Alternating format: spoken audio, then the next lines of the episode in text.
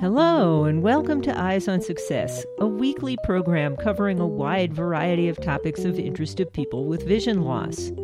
I'm Nancy Goodman Torpy. And I'm Pete Torpy. I have things broken down like hardware, software, but also broken down different stages of life. So being a student, being a researcher, being a teacher. It's, it's massive. Like classroom processes for me, exam, go to a conference, how do I prep for a conference, how do I operate the conference so I get the most out of it, to, you know, how do I teach?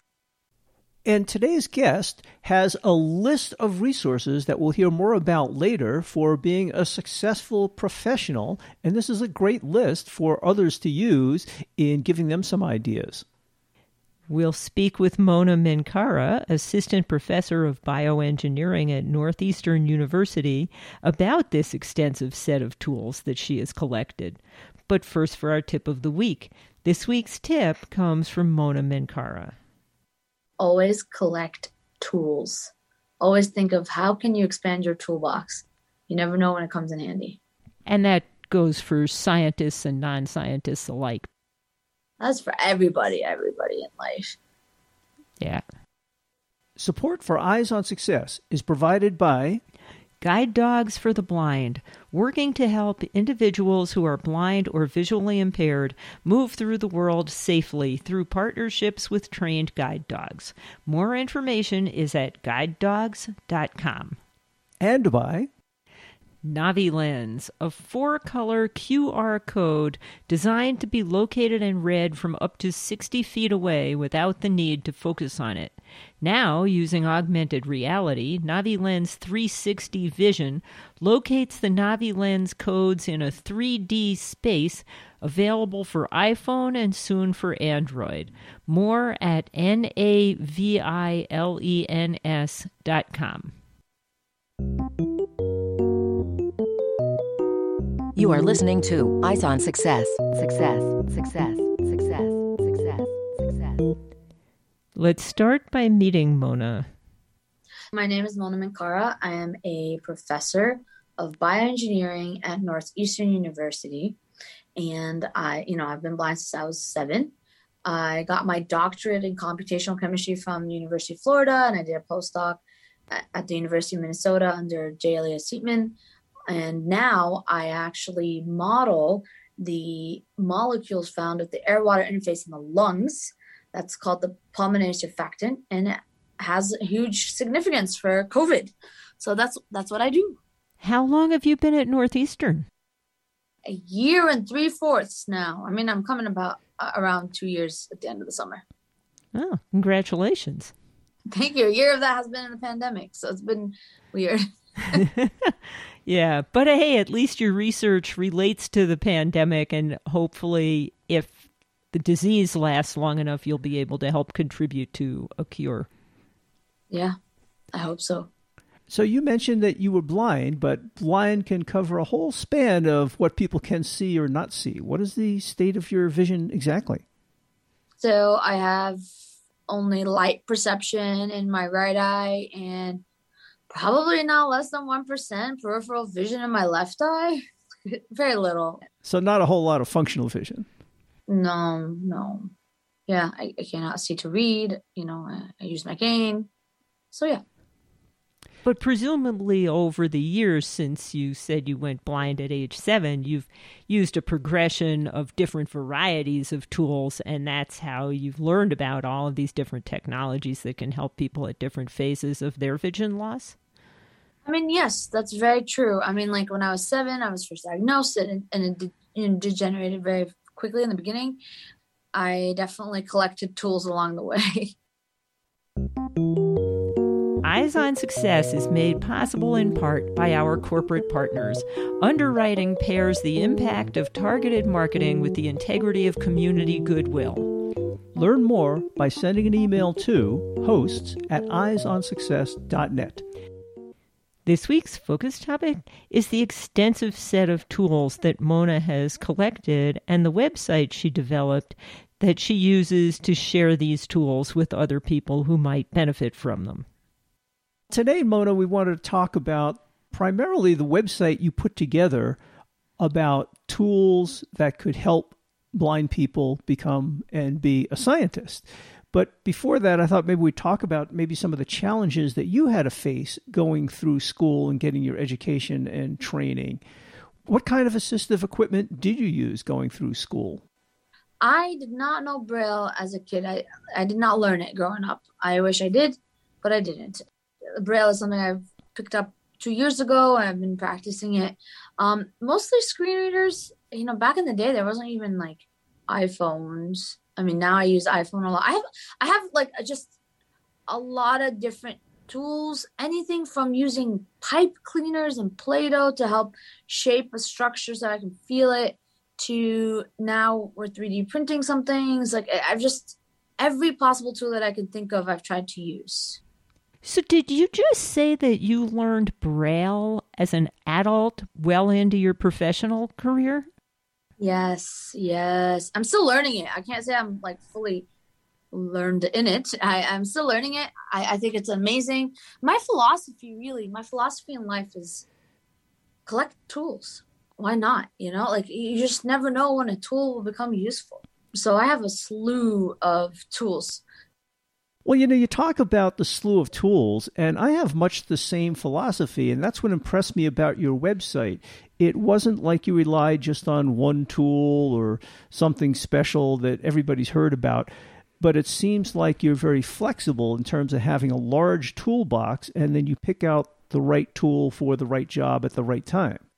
Yes, that is exactly how I operate because I think that's going to be the most efficient for me. And so, you know, if you go to my webpage, obviously you have my website and then you go into the blind science tools you see that it's also broken down into hardware software but also i clumped tools that i use depending on instances. So what do i do as a teacher? What do i do as a student? What do i do as somebody traveling to a conference doing an exam attending a class? Like those are all different also tools are not just actual objects but they're also methodologies for different instances that you might come across and so that's something I also outlined. How do I hire a good access assistant? That's very important. I, I streamlined that process. So that make, has been amazing for me. What do you have your access assistant do? In a very like concise manner, they are my visual translators. Is how I would say it. Right? They they connect me to the visual world. The, you know, just the visual aspects of my job. And so that can also span a, a variety of things. It could be like, oh, like how does this protein look like? And then them building a pipe cleaner model of the pl- protein to, oh, like can you describe this figure or read this paragraph because it's in a PDF that's not accessible. You know, like it, it's just is a variety of tasks. Well, I think often uh, sighted assistant can kind of fill in the details. You can get a lot of it yourself. I mean, when I was a scientist, I read lots of papers and I could get 90, 95% of the content, but there was always something like a figure or something that really you had to look at to understand. And it helped having all my colleagues around me that were very friendly and always willing to help to just fill in those gaps. Yeah, there's that. And there's also like, like, you know, personally i believe in efficiency to be able to keep up you know like uh, it might be just more efficient for somebody to i don't know record up you know 10 abstracts for me which might be more efficient for me to hear versus you know sifting through and seeing if the pdf was a readable pdf whatever like you know from the publication. It could be anywhere from tasks like that to like i said uh, there's so many aspects of my job that are just not designed for a blind person in mind I'd say the majority, yes, like the majority of my job. But I have the brains, and that's that's kind of what I love doing. I am the still the scientist. Right. Well, that's interesting, and I consider myself fortunate in that regard also because first of all i'm intelligent enough to understand how to use some of these tools but also the geek inside of me just enjoys doing that and figuring out these puzzles and learning a new tool you know you realize after a while that there isn't one tool that solves all problems yeah and then there are also new tools as you as you move on and explore even more you know like right now as a professor i'm able to access 3d printing more and so that's been a tool that we're like that i'm exploring. Um you know now that i've learned braille i can use a braille note taker. Those are all newer tools that i didn't use when i was younger. Yeah, and as a scientist, we're always used to learning anyway because you always have to keep up with new aspects of the field. So it's the same with learning new technologies and new software, new ways of doing things. Exactly, yeah. I guess we're lucky we're scientists. I think so. I, I also think being a scientist means you become like you know how to problem solve. That's a big part of it. Mm-hmm. I mean, just being blind in general, like there's so many just just day to day things. You learn how to problem solve even more efficiently. You know, it's interesting. You talked about being a scientist and always having to learn, and that's one of the good skills that you need being blind, just learning new tools and skills. And I was thinking, just even solving these equations, memorizing them, I used to keep a lot in my head also. And sometimes it makes the derivations a little bit easier in terms of you could see the whole problem in your head without having yes. to scroll through tons of paper. Yeah, you understand the big picture story. Yeah, the way I used to listen to lectures in graduate school, at first I used to borrow people's notes, but I found that they were so involved in taking notes and the professors weren't always 100% right on the blackboard that often the notes were wrong and then people would look at them afterwards and they couldn't understand what they were about. So the way I went through graduate school, I would just listen to what the professors had to say, you know, what didn't care so much about the details, trying to get the global picture. And then I'd go back and read the book and papers that referenced what they were talking about to pick up the details. But by then, I knew what to look for in the books. So, how were you able to read the books? I'm just curious. So, I was fortunate in graduate school, although I went blind the summer before graduate school, and that's when I relearned my braille skills that I hadn't used in years and years, and I learned to use a cane. By the f- halfway through the first semester of graduate school, I regained enough of my vision that I could use a CCTV with very large print, white on black. And you know, it still wasn't easy, and you know, you had to struggle and read parts of an equation at a time, read the books slowly. But science, you have to read slowly anyway, so it wasn't so bad because actually listening to math is a very interesting problem in of itself. Like you have to be very precise, and it can be very imprecise sometimes. Yes, yes. So by time I got to Xerox and my eyesight, you know, doesn't always get better later in life. It eventually diminished, so I couldn't see anything. Um, what I used to do then was I relied more on Braille and using programs like Maple and Mathematica to actually visualize the equations in Braille and have these computer algebra systems do some of the manipulations for me. Nice. Yeah.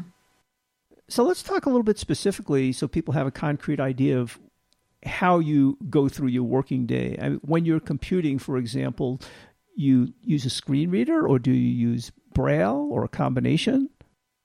Okay, so two things. Number one, as a professor, I actually do very little of the actual nitty gritty work, which is my dream position, right? My students are the ones running simulations. But when I was a postdoc, I use a screen reader. Um, sometimes like things were a little bit more complex, and so I would need to use an access assistant. But if you want to hear about, I don't know, do you want to hear about like my day to day, like I just what I do?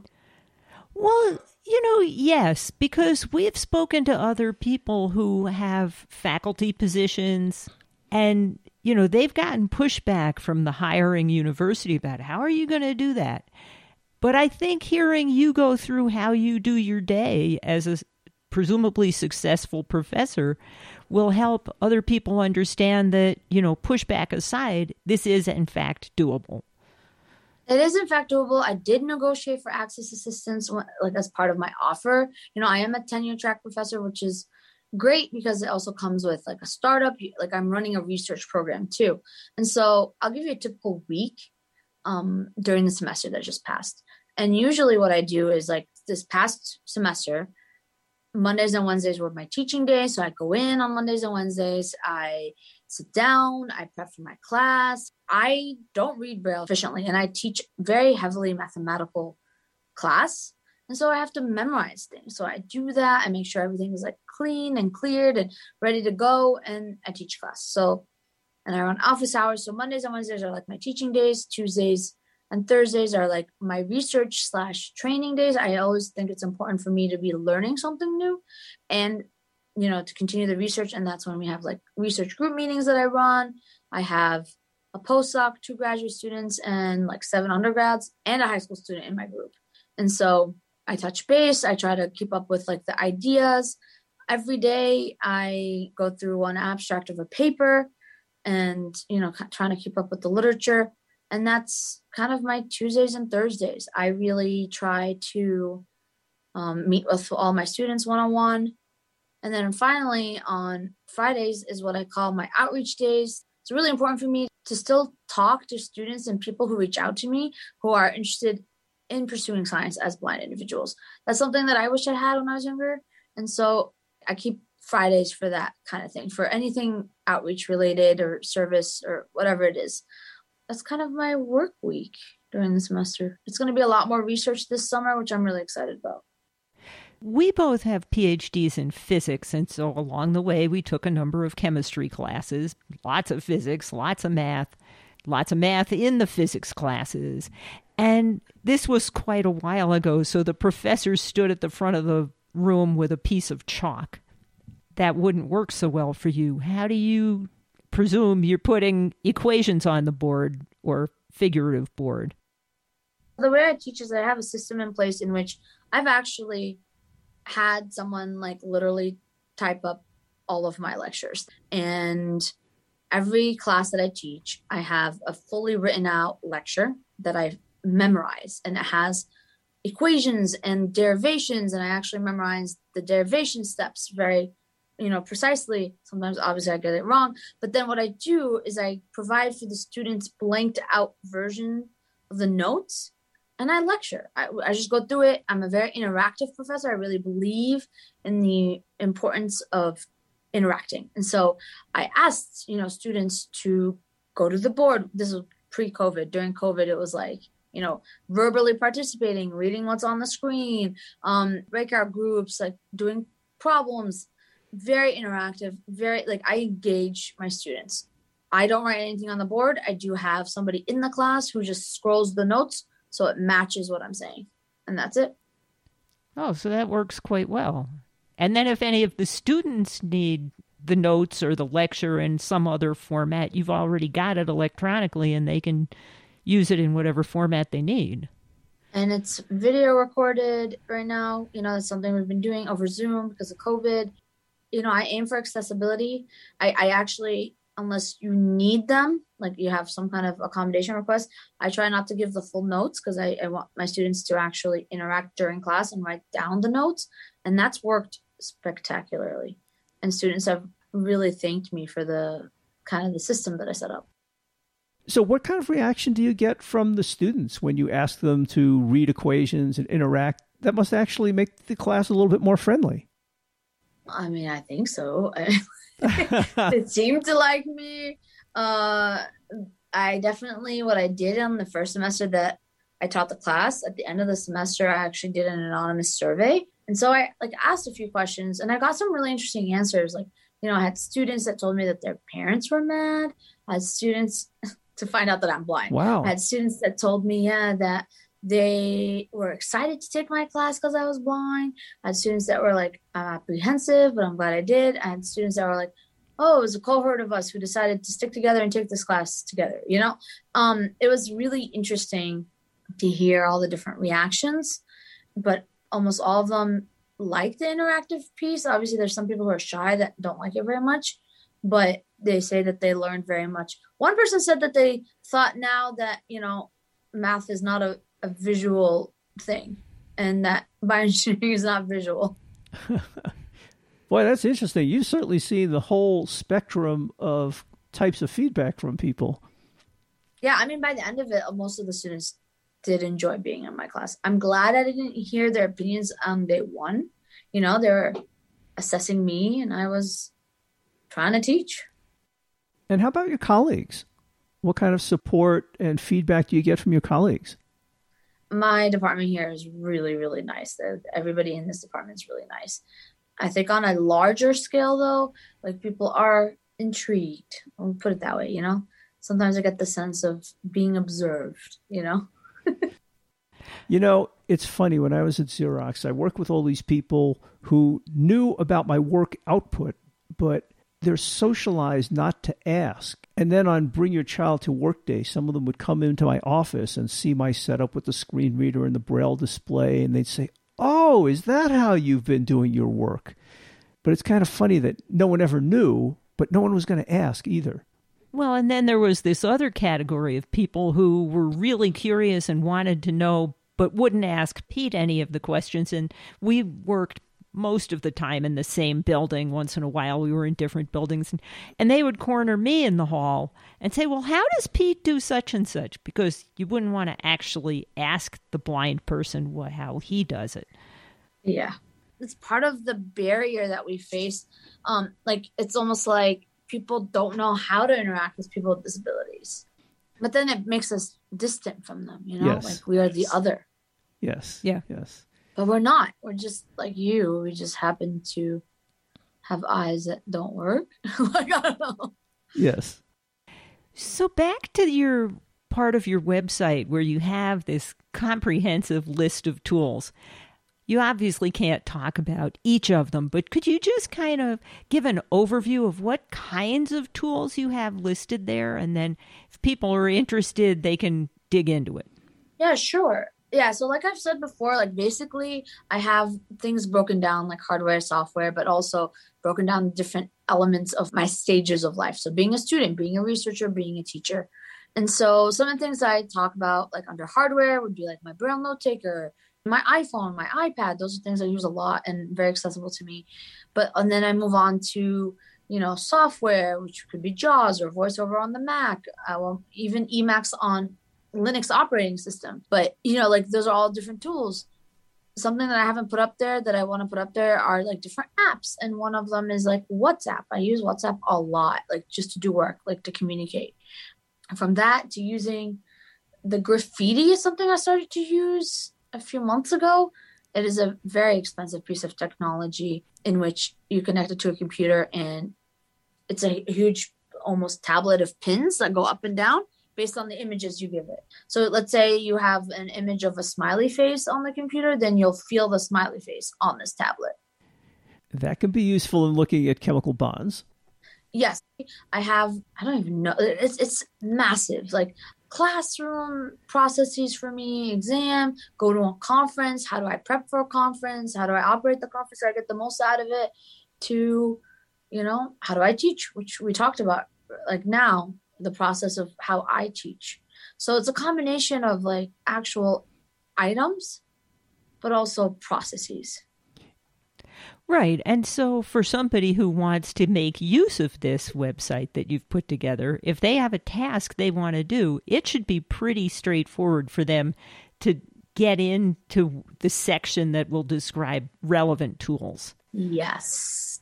I even have a section on how I chose the best graduate school, how do I get a job, you know, like it just it outlines my processes and I share that this is just what I've done.